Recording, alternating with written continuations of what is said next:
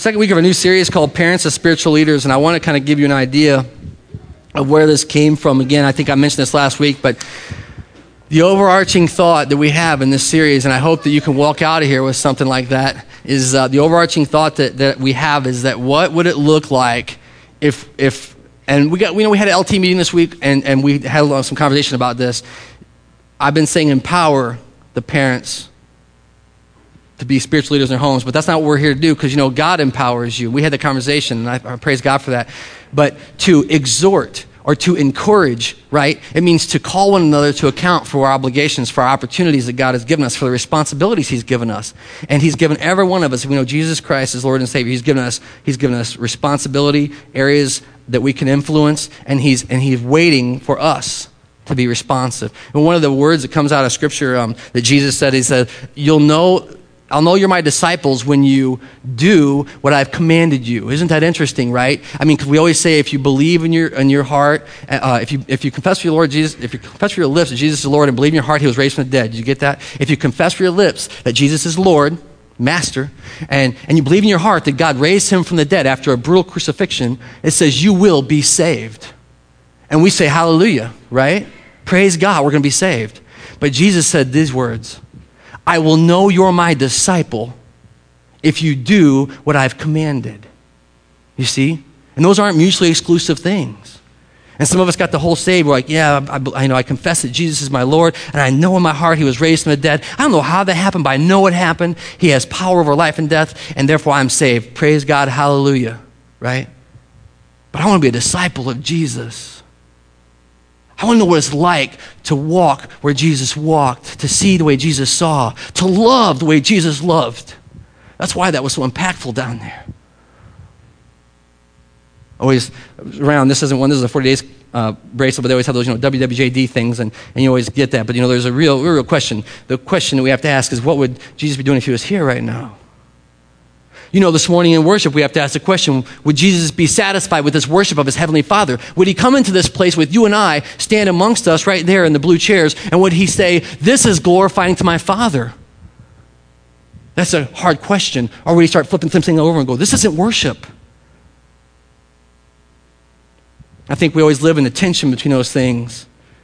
We totally worship God, and yet we're always falling short of his glory. We can't adequately express his majesty. So, um, so this is the idea is to see what it would look like to exhort, to encourage, to I've been saying empower, but you know I mean to call the people of God to respond to the gospel in their lives, to take responsibility, right, over the things that God's given them responsibility for. So that's kind of the, the thought we've been starting with. Now I want to ask you to open your Bibles to Deuteronomy. I hope you brought a Bible today. If you didn't, I hope you bring one. I hope you have one. If you don't, talk to me. We'll get you one. It's important that you be in the Word of God yourself that you be praying yourself and you be following God yourself. Um, he is very interested in leading you to the places He'll have you to go. So I hope you're doing that. We're going to open to Deuteronomy. I think it's going to pull up here in a second. Chapter 6, verses 4 through 8. Now, this is known as the Shema, and I hope that you know that by the end of the series. I hope you understand that this is called the Shema. Shema is like hear. Oh, I just think push past it. Yeah, I did. Um, hear or remember, right? And it was written to Israel. But Israel, I want to remind you, is the people of God. And I'll even remind you something else about Israel. Israel was Jacob when he wrestled with God all night on the beach. Like that's where Israel got his name. That, that, Jacob was like, I am not going anywhere until I get an answer of who you are. And it says this it says that Jacob went away with a, a, a, a broken hip. Like he was wrestling that much with God that God broke his hip and he walked away broken, but with a new name Israel. Here. This is what it says The Lord our God, the Lord is one. Love the Lord your God with all your heart and with all your soul and with all your strength. These commands that I give you today are to be upon your hearts. Impress them on your children. Talk about them when you sit at home and when you walk along the road, when you lie down and when you get up. Tie them as symbols on your hands and bind them on your foreheads and write them on the doorframes of your houses and on your gates. Right? Remember, here, the Lord is one. It's a beautiful thing. And I, I just want, I'm going to keep reading it every week. I'm going to read that passage because I want you to hear the Shema, to remember, to not forget that these are commands that are given. This is back in the, we call it the Old Testament. That's the first testament, the first revelation from God in Scripture comes in the Old Testament. And this is part of what's called the Pentateuch, the first five books of the Bible. Penta means five. There's nothing fancy about that, right? So it's like foundational to our faith experience. This is words that Jesus, when he was a boy, when Jesus was a boy in his stepdad Joseph's house, would have been taught these words. When Jesus was a boy, he'd been told by Joseph, his stepdad, you have to memorize this. It's that important, son. You must remember these things. So it's important for us as well. Teach them to your children. Talk about them all the time. I wonder, as a son of a carpenter, I wonder what the experience was for Jesus, you know, at the end of the workbench when his dad's saying, Remember, the Lord your God, the Lord is one. Very practical stuff, very real stuff. So the next thing I'm going to ask you to do with me is read. We're going to read one other place. Now I'm going to give you a way to remember what we're going to read today, and I hope you'll actually memorize the scripture we're going to read today. But um, we just read from Deuteronomy 6 4 through 8, right? Well, today we're going to be reading from Ephesians 6 4. So I'm going to ask you to turn to the book of Ephesians. Now, Ephesians is in the New Testament, right? And uh, it's found toward the end. It's one of the epistles, so it's going to be found toward the back of your Bible. And by the way, if you ever can't find a passage of Scripture or a, Bi- a book of the Bible, I hope you will not be too embarrassed to flip to the table of contents and find out where it is and turn to the page number. There's nothing wrong with that. So if you, feel, you don't know where it's at, praise God. That means you're learning. And uh, I don't know where some books are. I'm flipping around looking for books. I go to the table of contents to figure out where it's at. We're gonna today we're gonna set. I'm gonna read from verse one through verse four, but today I want to set on one verse, okay, with you. So we're gonna read from the book of Ephesians. Here's what the word says: Children, obey your parents as in the Lord, for this is right. Honor your father and your mother, which is the first commandment that's given with a promise, that it might go well with you and you can enjoy a long life on the earth. Fathers, do not exasper- exasperate your children Instead, bring them up in the training and instruction of the Lord. And we're going to set on that verse 4 today. And we're going to spend some time there. But before we do, we're going to do what we always do because the Word of God is, uh, the Word of the, the Bible is God breathed, it's inspired by the Holy Spirit of God, and therefore we have to be inspired to understand it, to see it, to hear it, and to put it into action. So I'm going to ask you to pray with me again today. Father God, we're coming into your house to worship you. We want to be worshipers in spirit and truth. We want to be the kind that when Jesus, when Jesus is with us, he's like, This is pleasing to my Father, it's glorifying to my name. I pray that that would happen today by your Spirit and your grace that we could enter into a time of sovereign worship, that we'd be glorifying to you, that we could let go of the stuff in the world, and we can hear what you, our Heavenly Father, have to say to us today. I pray that you would give us eyes to see and ears to hear.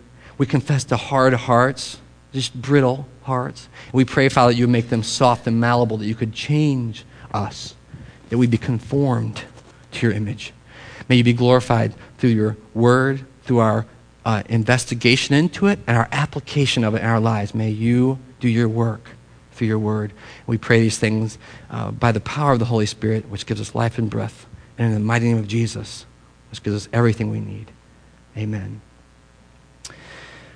So we're gonna we're gonna set here now. This is kind of uh, an interesting thing because this is a second week in the series. You'll remember last week we talked about disciples make disciples, right? I mean, we can't get around that fact that the first thing is that you have to be a disciple to make a disciple. And that, that's kind of obvious, but it's funny because we can kind of uh, assume that you can just maybe find the formula and do these things uh, without being a follower yourself. That means a learner of God's ways and uh, a, a learner of the way of Jesus. But today we're going to come into this passage that's written to the church in Ephesus. And it's written right on the heels of another passage we spent some time in in a love and marriage series. And it's about husbands and wives. And so I want you to see this comes in the middle of a passage where Paul's talking about instructions for the houses of God. Like if you're going to be in a godly home, this is what it's going to look like. This is what it's going to be like. matter of fact, the first three chapters of Ephesians is about what we have, who we are in Jesus Christ. And four, five, and six is about how that manifests, how it comes about in our life, right? What it looks like to live godly lives. Now, I want to tell you right up front that for most of my life, I have not led a godly life. And as a matter of fact, if you all, and you all walk into my house anytime, but you walk into my house, you're going to see some stuff, you're going to be like, what is that? Is that God honoring? There's going to be a lot of stuff that we have not conformed our, our, ourselves to the ways of God yet, and yet we are pleased and glorifying Him because we're on journey. I hope that's true for you too, you know? Like God's living there with you in your house. And I hope you understand that that's as much of a house of worship, house of worship as this is, that He's ever present with you.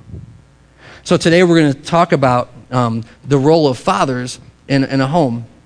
And I think it's kind of funny where it comes on the first week of No Shave November, which is pretty fun, you know, celebrating manly things, right? But um, I want to say something about Father's Day. I think you're going to maybe be surprising. I mean, I don't know if you'll be surprised, but I was surprised. Sort of. Because when you walk it out, it, it makes sense in our lives. And the first thing I want to talk to you about today about fathers, and, and this is gonna, we're going to get all around this, so don't think, well, I'm not a father. I keep saying it to y'all. I'm, i hate to apologize for the word of God. I'm not. It applies to you, okay? So don't think, well, this doesn't apply to me. But the first thing I want to talk to you about today is that fathers are, um, play a unique role as spiritual leaders, right? I mean, fathers play a unique role as spiritual leaders in God's plan. Like, this command right here is written to the church in Ephesus, and, and it's written to fathers. It's very distinct.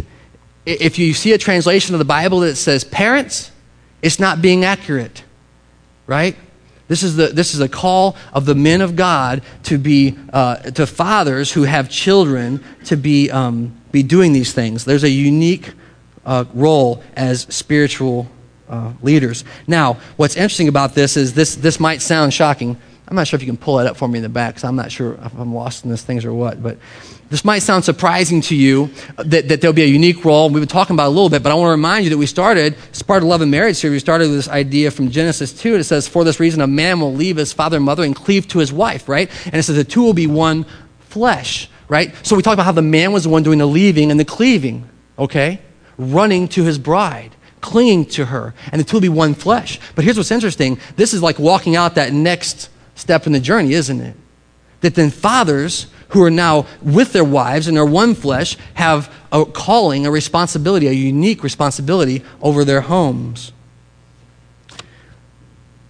I'll remind you something else, and this is, this is pretty, uh, pretty interesting as well. But in Genesis, in the creation account, this is the way it goes down. God creates all the stuff. God creates all the animals. Then God creates man, right? And then, Mo, and then Adam is complaining because there's nothing that's for him, nothing for me, nothing for me. And God says, All right, here you go. Eve, for you. But this is what the word says Eve is created as a helper for men.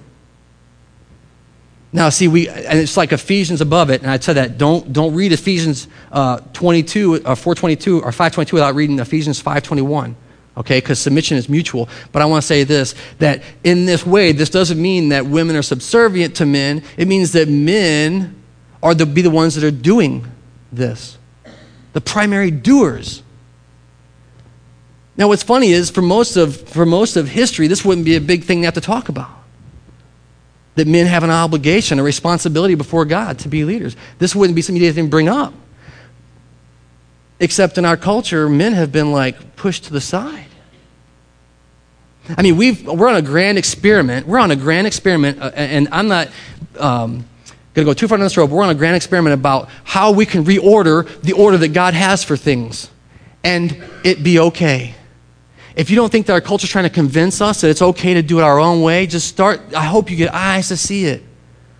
That that's all we're trying to do is say, you know what, this God stuff is, is, is, is not necessary, and we can find our own way, and there's no, re- no repercussions, no fallout from that. Now, here's something that's really interesting.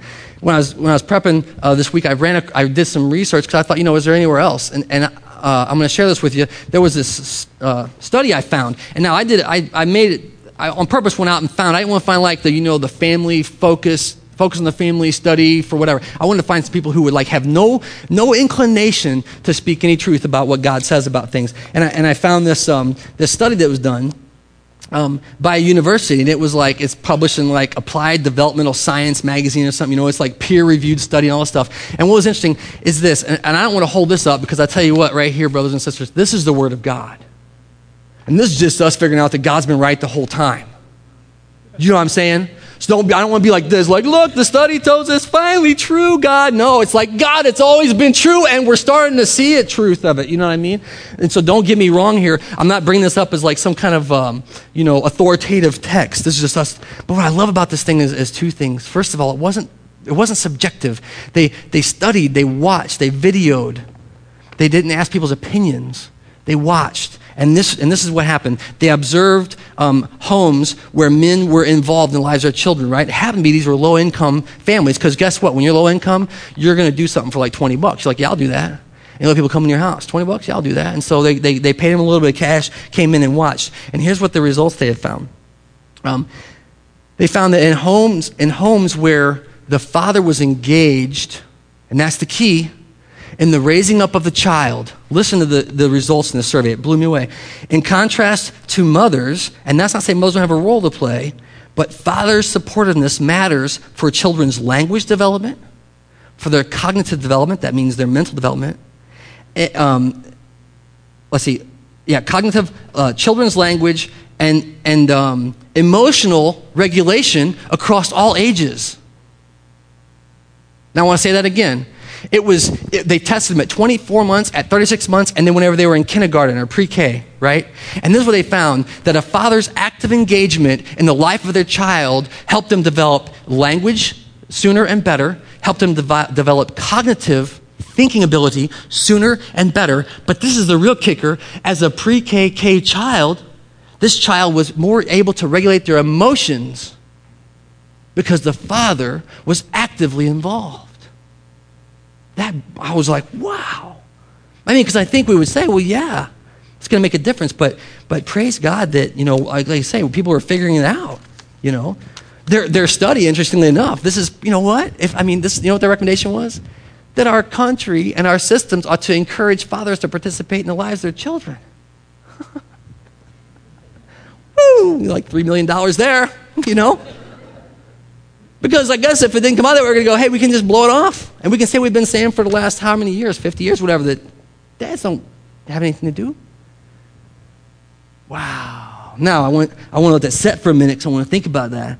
But, but God says that fathers have a unique role. It says here, fathers don't exasperate your children, instead, bring them up in the training and instruction of the Lord. Now, here's what happens with this very quickly. And, I, am going to tell you, um, guys and, and, and gals, that, that this is where we're falling down on the job because God's saying that we have a unique responsibility as spiritual leaders, as leaders in general, but as spiritual leaders in our home. Because this book right here is about following the ways of God. And, um, and so we have a unique calling in this. But here's the next, the next hiccup. You see, we have a unique responsibility as spiritual leaders in the home. But here's the kicker: is that because of that, um, we also have the opportunity uh, to influence on kids in negative ways very easily. And what the word here says is uh, fathers do not exasperate your children. I can't believe I said it wrong yet. I always say it wrong. But um, I, I put in here fathers can frustrate our kids. Like uniquely, because of the way God made things, we can frustrate our children quicker and better than anybody else. You know? Like it's in us. And by the way, I'll point out one thing here too. The word says children. That means boys and girls. It doesn't mean, you know, fathers, you can frustrate your sons. And because we got this kind of picture of, you know, daddy's girl stuff. But listen, you can, you can frustrate your children just because uh, of your role in the household. Now, see, this is the problem with us having a unique role. And that's why I think we'd rather God just say, God, don't say nothing about fathers, because then I can just kind of slide in there, you know, because we make the joke about the guy with remote control, you know, and, and, and women doing all this stuff around the house. But here's the truth it's a lack of leadership on our part. Right? If you're like me, you're sitting here saying, Oh, I wish you would quit running me around, dragging me around by my nose. But guess what? Your wife is doing that because you ain't doing your job. That's hard. Our idea of submission is you just sit on the couch next to me. You know what I mean? You stop. What if the call is that we have to start? That's a whole different thing, you see. And then all of a sudden, this unique role, we're like, oh, God, really? I I'm responsible for stuff?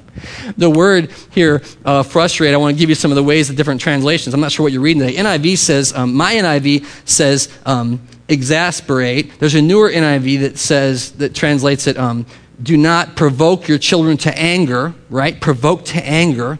That's one word that translating there. Um, and another way is this, and it's really interesting not to cause your children to stretch out. This isn't really a translation that was written, but this is what the word means to stretch out oneself in order to touch or to reach something. You see, there's a biblical picture here. It says, Don't, fathers, don't cause your children to be like this all the time. You know what I mean? Wanting, longing, hoping, waiting Dad! And we're not there. Provoking our children to anger. But we're not there. We're absent. And then the, the, the train comes off the tracks and it starts to, you know, a big mess. The pilot begins, and we wonder how, how did that happen? Oh, I was just sitting, I was standing idly by and it went wrong. Yeah, you know, because your children are there like this, like that.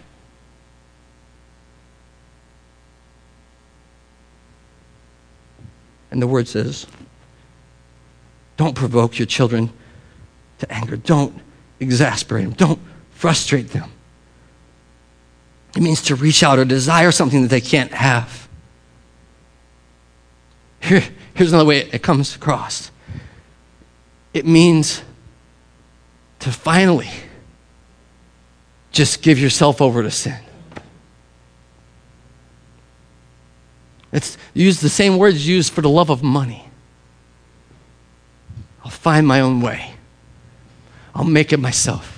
I tell you, one of the issues that we have, I believe, that we come out of a generation where we're like, hey, man, you find your own way. I'll tell you, I'm confessing to you, church, and I don't know if you're with me on this, but one of the things that I had as a young father, I thought, I'm going to do the best thing for my kids. I'm going to let them make their own decisions. What a tragedy. But we've been convinced. Oh, yeah, they're, they're, they're a blank slate, they're, they're pure hearted. They're, they're, they're no, no trouble at all. And we leave our kids to, to long, to wonder, to wait, to hope, to pray. And God says, don't frustrate. Don't frustrate your kids like that. Fathers, don't do that. Now, see, there's another side of this coin and that's children. I love that the pastor starts off children, oh, honor, honor your father and your mother because that promise comes with a blessing. And I know that for any of us who were born, and I think we were all born, right? Oh my gosh, you guys just popped out. You know, I mean, I was born, and I know sometimes it's hard for me to honor my mother and my father. You know, I know it's hard, but you know what? We're, we're called to honor them because it comes with a, a promise from God. But here's the thing you know, we've all had that experience. We've, in some way or the other, we've always thought, man, you know, there's that thing or there's that way. And uh, this isn't about laying false guilt on anybody, but it's about real responsibility. You know, we are to be guilty over the things that we are not doing the way God's calling us to do them. And if you're feeling guilt today because that's you, then praise God for that because that's God's Spirit moving in your life. But I'm not trying to lay false guilt on anybody. I'm trying to say that God has a plan for our fathers lead their homes. And He's asked us not to frustrate our children. I want to give you three ways I think we can really frustrate our kids in our homes. And, uh, or maybe your parents have done this to you. Maybe your, your, your dad is frustrated in this way. But I think there's three kind of ways that, that this manifests itself. And the first is by teaching things that are contrary to God's ways.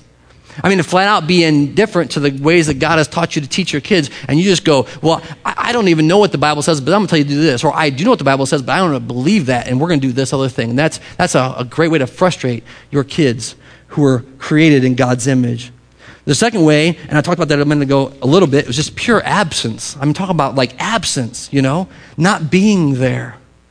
One of the reasons I'm so passionate about marriage is because it creates a foundation that children can thrive in. Now, I've said before, and I've gotten in trouble for saying this, you can't stay together for your kids. And people have said, we're going to stay together for the kids. But I've seen tragedy from that too, not because it's so nasty, but the bottom line is that as soon as the kids are gone, the parents are out of there, and the kids as adults are devastated because it was all a lie. You stay together because you love your husband, your wife. You love them by choosing to love them, and this creates an environment where your kids can thrive and grow. But the bottom line is this by being absent, we can frustrate our kids. But here's the thing, right? We can be absent but be there. And that's probably the, the bigger the big issue too, right? Is you can be absent, be right there. Through indifference, through complete indifference toward our kids, our responsibilities that God has given us. We're saying, I'm not, I'm not going to do that. I'm not going to do that. And our kids pay the price. Man, I hope that you hear that today because I want you to set on that for just a second. I want you to think, you know, this is what's happening. I mean, you see in your own home, you see in our country, you see around our neighborhoods, you know, this is the stuff that's happening is that these kids are just frustrated. And you can see it in boys and girls too because I tell you this manifests in a couple different ways. Boys go out and get into trouble, but girls go out and find a man. You know what I'm saying? You can see this in them. When, when, dad, when dad ain't there, they're just looking. Somebody, somebody. One of the reasons we need uh, um, to live in community of faith is that we can have other adults that can influence our kids that we can trust, right? It's a big deal. So here we are. It says, don't frustrate your kids. And I'm like, well, God, I just see this in my own kids. I see I'm frustrating them all the time. I'm, I'm falling short. I'm, I, I, you know, it's, it's, and I just feel it and I know it. I know it is true. The Word of God is coming with full conviction. I know this is true. And so my next question is, well, what do we do? What do you do right now if you're in this room and this is you? The cool thing is that when God gives us an instruction, He tells us how to do it, and He empowers us to do it by the power of His Holy Spirit and the grace of His Son Jesus. Listen, the next thing we're going to read here is in verse 4, second half. It says this instead, right? I want to bring a lot of hope with instead this morning because it's saying don't frustrate your kids, but instead. If you're worried about frustrating them, if you're worried about leaving them short, if you're worried about, you know, what, instead, he says, but instead, in another way, do something different. And this is what he calls us to do. And this might surprise you. But he says, uh, he says, bring them up in the training and instruction of the Lord. Now, what's, what's interesting about this um, is that what this means is that, guys, as fathers, as, as fathers in our homes, we're going to do a little cooking. Now, if you know me, you know I don't cook. Mike Sapienza, setting the bar high for the rest of us. But, but, uh, but God's word says, um, instead, bring them up, right? But you know, bring them up. I mean, you think a lot of things like let them grow, you know, like weeds out there. You know, I mean, let them kind of go. But but what it really means, it means um, to feed, to nourish, right? To grow, to sustain them. Fathers are called to feed our children. That's what the Word of God says. Chris is probably getting excited. He's got a pot. He's going to cook some. it's this idea, it comes right before it in Ephesians, where it says, No one hates their own bodies, but instead feeds them. Right above it in Ephesians, the same word is used. It's this idea of providing nourishment and sustenance. And so, when we're talking about our role as fathers, I want you to see that our call is to provide a place for them to grow, right? We're gonna. This is what like making a home is about, right? I mean, this is what it's about. It's not. It's not about. It's not about. Um, you know, get making enough money to you know keep everybody happy. It's about getting this kind of foundation, this kind of place where where we can have you know, kids who can fully rely on us. I, I got to be very careful with this. This is my son's plant. It's, it's been growing since he was in the third grade. And he let me, he's not even here, he's helping this morning. He let me trust. I said, I'm not going to hurt it. All right. And, and so we, we, we put him in this place. Now, I want you to see this here a little bit. We got this opportunity that God has given us to, to provide nurture. You know, a lot of guys aren't nurturers by default, are we? You know, we're kind of tough and, and grimy. And a lot of us today, we're kind of scruffy, aren't we? Kind of hard to, hard to live with and hard to love. And that's what we hear about, about guys. And we got this kind of, we're kind of known for not being very caring. Oh, goodness sakes. We don't, we don't provide care very well. And you know, this is one of the problems with church too, because guys come to look at that fly coming out of my bag. Guys come to church and they're like, I don't even get this stuff. It's all girly, you know. Listen, I want to tell you something about loving your kids. It's the manliest thing you can do. I don't think that God's called you to love your kids like your wife loves your kids. He hasn't called you to love your kids like their mother loves them. He has called you to love them as a father loves their children. But God says, feed them and nourish them and provide a place. Check it out.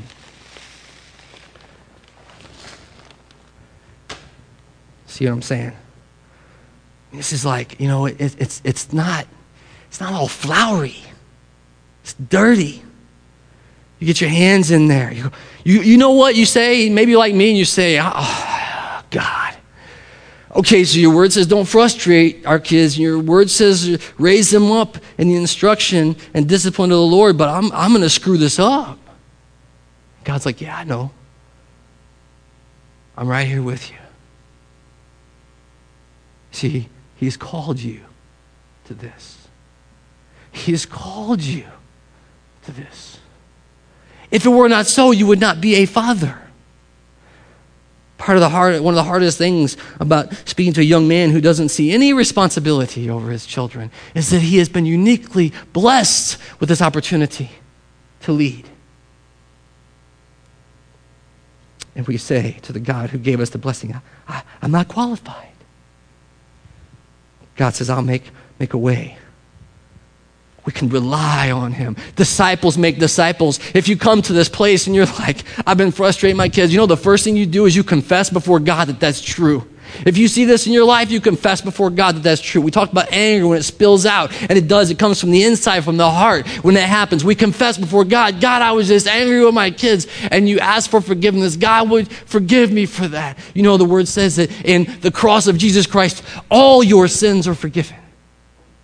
All of them.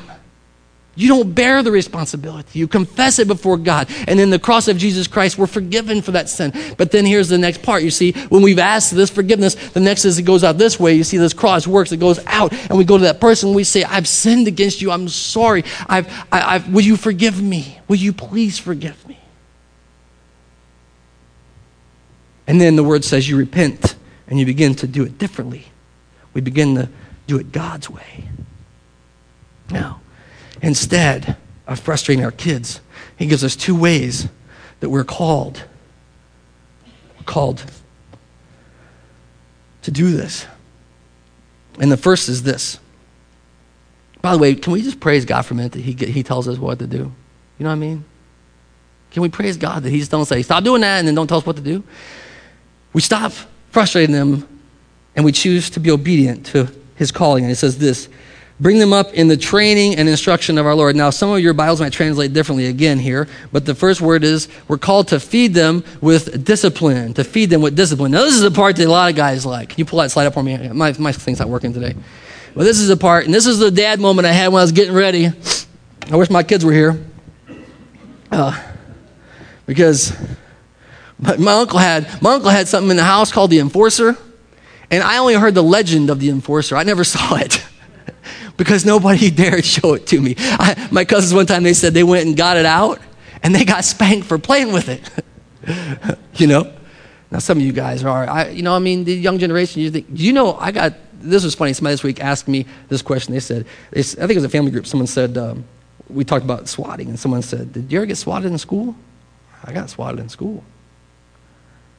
Can you believe a state run administration took me in there, put me over a desk, and was like, Wah and me. I mean, come on.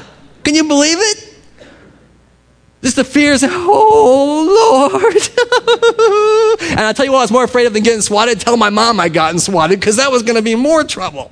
You know, you go home, you're like, oh, and then you get there and you're like, I got swatted. And she's like, oh, what? Get my paddle out. You know, no, it's done. No, I want to tell you something about the discipline of the Lord training the Lord. You know, we think about that, don't we? Think about punishment. Maybe your dad was like that. Maybe he was. Maybe you were abused. Man, God never, never calls a father to abuse his children. Do not, do not abuse your children and say you're doing God's work. Spare the rod, spoil the child has ruined kids. And worse, it's ruined kids toward God. I'll tell you, you know, our sovereign Heavenly Father, if He ever takes you to SWAT, and it's going to be one deal and it's going to be permanent. And He's going to not, not love doing it, but He's just. See, the experience that I have with my Father is not, uh, not swatting, but it's this kind of idea of a, a way, to line things up.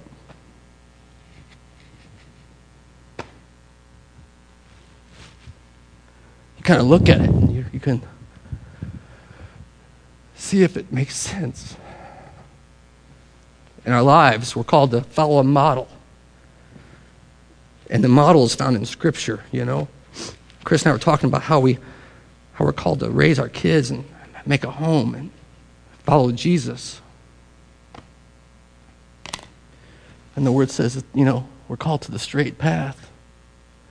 We're called to make sure that we're in alignment with God's will and purpose. Called to confess when we've screwed up. The word here is training. Discipline your child in the Lord. It means train them. It means practice. It means go, you know, son, I don't think, you know, you know I don't think that's really where you want to be. That's not what God's showing me.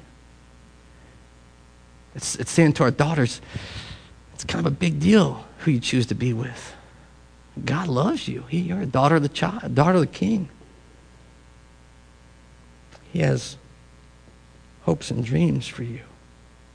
And we can begin to align our lives with the scripture, you see. Don't frustrate your kids. Train them up.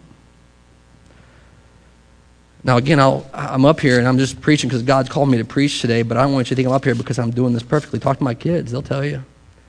I'm working on it, though. I hope today's message, I hope that today I can be before the sovereign God and I can say, yeah, we'll start aligning ourselves to scriptural ways. Raise them up, nourish them in the training of our Lord. And then the second second word here. So the first is, it comes, by the way, the same word is used in 1 Timothy. And, and um, the, I won't bore you with the Greek, but the Greek word reminded me of Padawan. Who, anybody a Star Wars fan? Yeah, okay. Praise God for Star Wars fans. Padawan. I didn't know what a Padawan was till the new series came out, right? So this one, they're little bitty. They start getting trained to be Jedi's, you know? Right? It means that you have in your home this small person that God's called to great things. Our call is to train them, to teach them, to practice with them. They're going to make mistakes, and we're going to. And what's our standard going to be? Ourselves or God? Are we going to admit we made that same mistake? We made a different mistake. That's a new one. You know what I mean? Padawan, it's this idea of training them up to, to growing them as disciples of Jesus Christ. Here we go. Check it out. The second is this. It says, uh, in discipline and instruction, right? And the instruction literally means to teach, to teach them. Just like we heard out of uh, Deuteronomy, teach them to live their lives. Give them warning. It means to lay their mind next to the mind of God and see how it aligns, to control thinking. You know, not sit back and say, well, you, I found my way, you find yours, but to say, this is God's standards as I understand it. Let's, let's get in the scripture together and see. Where do you see that supported? Where do you see your, your lifestyle supported? Or where do you see your choices, you know, supported by God's purposes for you? This isn't about me. Argue with the God. Become Jacob on the beach, wrestling with God, not leaving until you understand the God that you are following, the one that has made you. That's our call, is to teach them, to train them, to discipline them, and to instruct them in our Lord. But here's the last part and then I want to talk about what this really means. But you see, here's the last part: is uh, the um, those those these two things. You know, we're called to to nourish and feed them with the discipline, and then nourish and feed them with instruction. Right, providing the root, the groundedness that they will need in the Lord. But then the last thing here is all this stuff is rooted in Jesus Christ. Because here's the thing: like if you you and I try to make a straight, you know, we're going to mess it up. I mean, it ain't going to happen. And so Everything that we're doing, and I hope that you see this, is under the lordship of Jesus Christ. Now, I want to tell you something that it's interesting because it says um, what we're called to do is nourish our children in Jesus. But not just Jesus like Sunday school Jesus, Jesus loves me, this I know Jesus. Jesus does love them, this, you know, that's true, we know that. But we're called to raise them up in the lordship of Jesus Christ. That means that there's a bigger issue at hand than disappointing mom and dad. You know, as parents and spiritual leaders, our goal is to raise healthy, functioning, God fearing, Jesus following, adults. And that, that means that it's, it's not our way, it's, gonna, it's God's way, and that means that we're going we're going to encourage them. We're going to nurture them under His Lordship. And that's a whole different, that's a different thing. And I, I got to tell you, if you feel like me today, man, but I want to lay this down. Like, I want to lay this down that this is a command in Scripture, right? That He tells us to do these things. But if you're like me and you're like, I can't do this well, I don't even know what I'm doing. I barely follow you well enough to know where you're at right now, God. But His call is for us to, to teach our children. I think it's interesting, by the way, did you, in Deuteronomy it says, teach your children to do the same. See, it's not complete. Because our call in the end, boy, this is, I mean, it's hard, isn't it? Because the call in the end is to raise them up as followers of Jesus. And this is a place, fathers, where we can leave our kids. We can trust our kids. Why? What's the word say? For God so loved the world that he gave his only Son, whoever would believe in him shall not perish, but be given eternal life. You see, this is the, the Lordship, the Messiahship. This is the way a loving father raises their kids.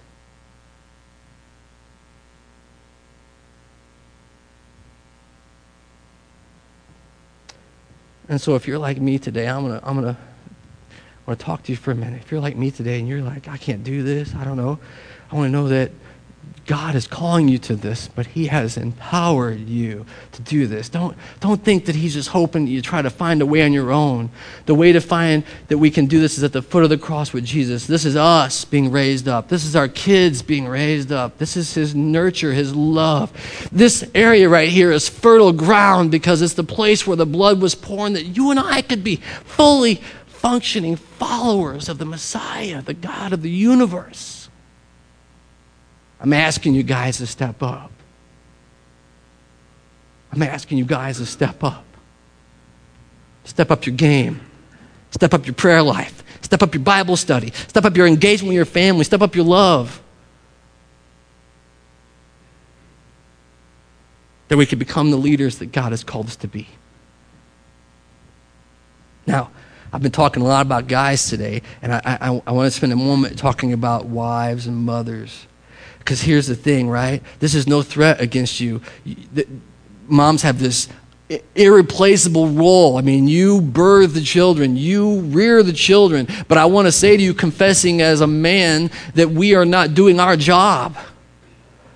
And the truth is this that for a man to become the leader that God's calling him to be is no threat to you as a mother. It's no threat. As a matter of fact, I believe that if the men of God would respond and we begin to follow God's plan for our homes, it won't be, you know, without bumps and bruises, but I think that along the way we'll begin to see the picture that God had intended.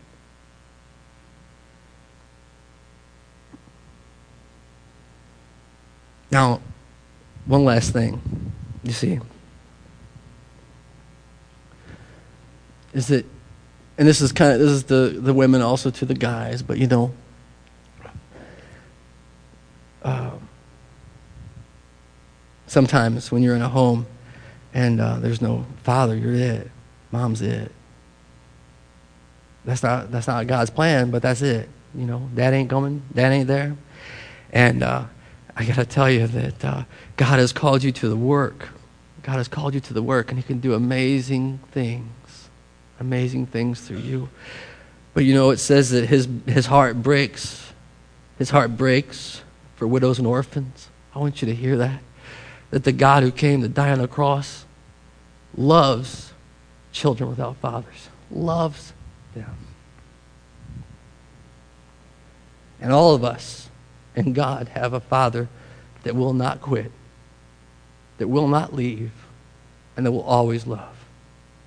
And so if that's you and you think, yeah, but I don't have it, I, I can't even get it. God, this is your message. This is for you that God has provided a way through his own love for you. So, today I'm going to ask, fathers, if this is you, I'm just going to ask you to respond where you are. You know, if, if you need to pray, I would love to pray with you that today would be the day that you begin to really seriously consider your, your role, your opportunity, your obligation as a father.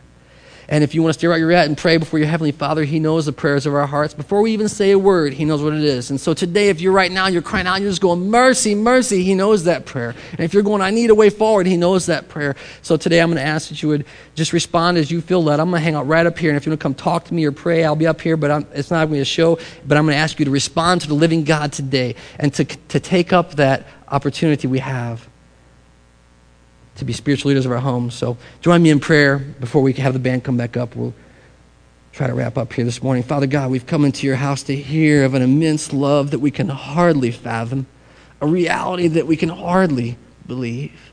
And yet you have made it plain before us today of your great love, your plan, your purpose, your sovereignty over our fatherhood, your call, your empowerment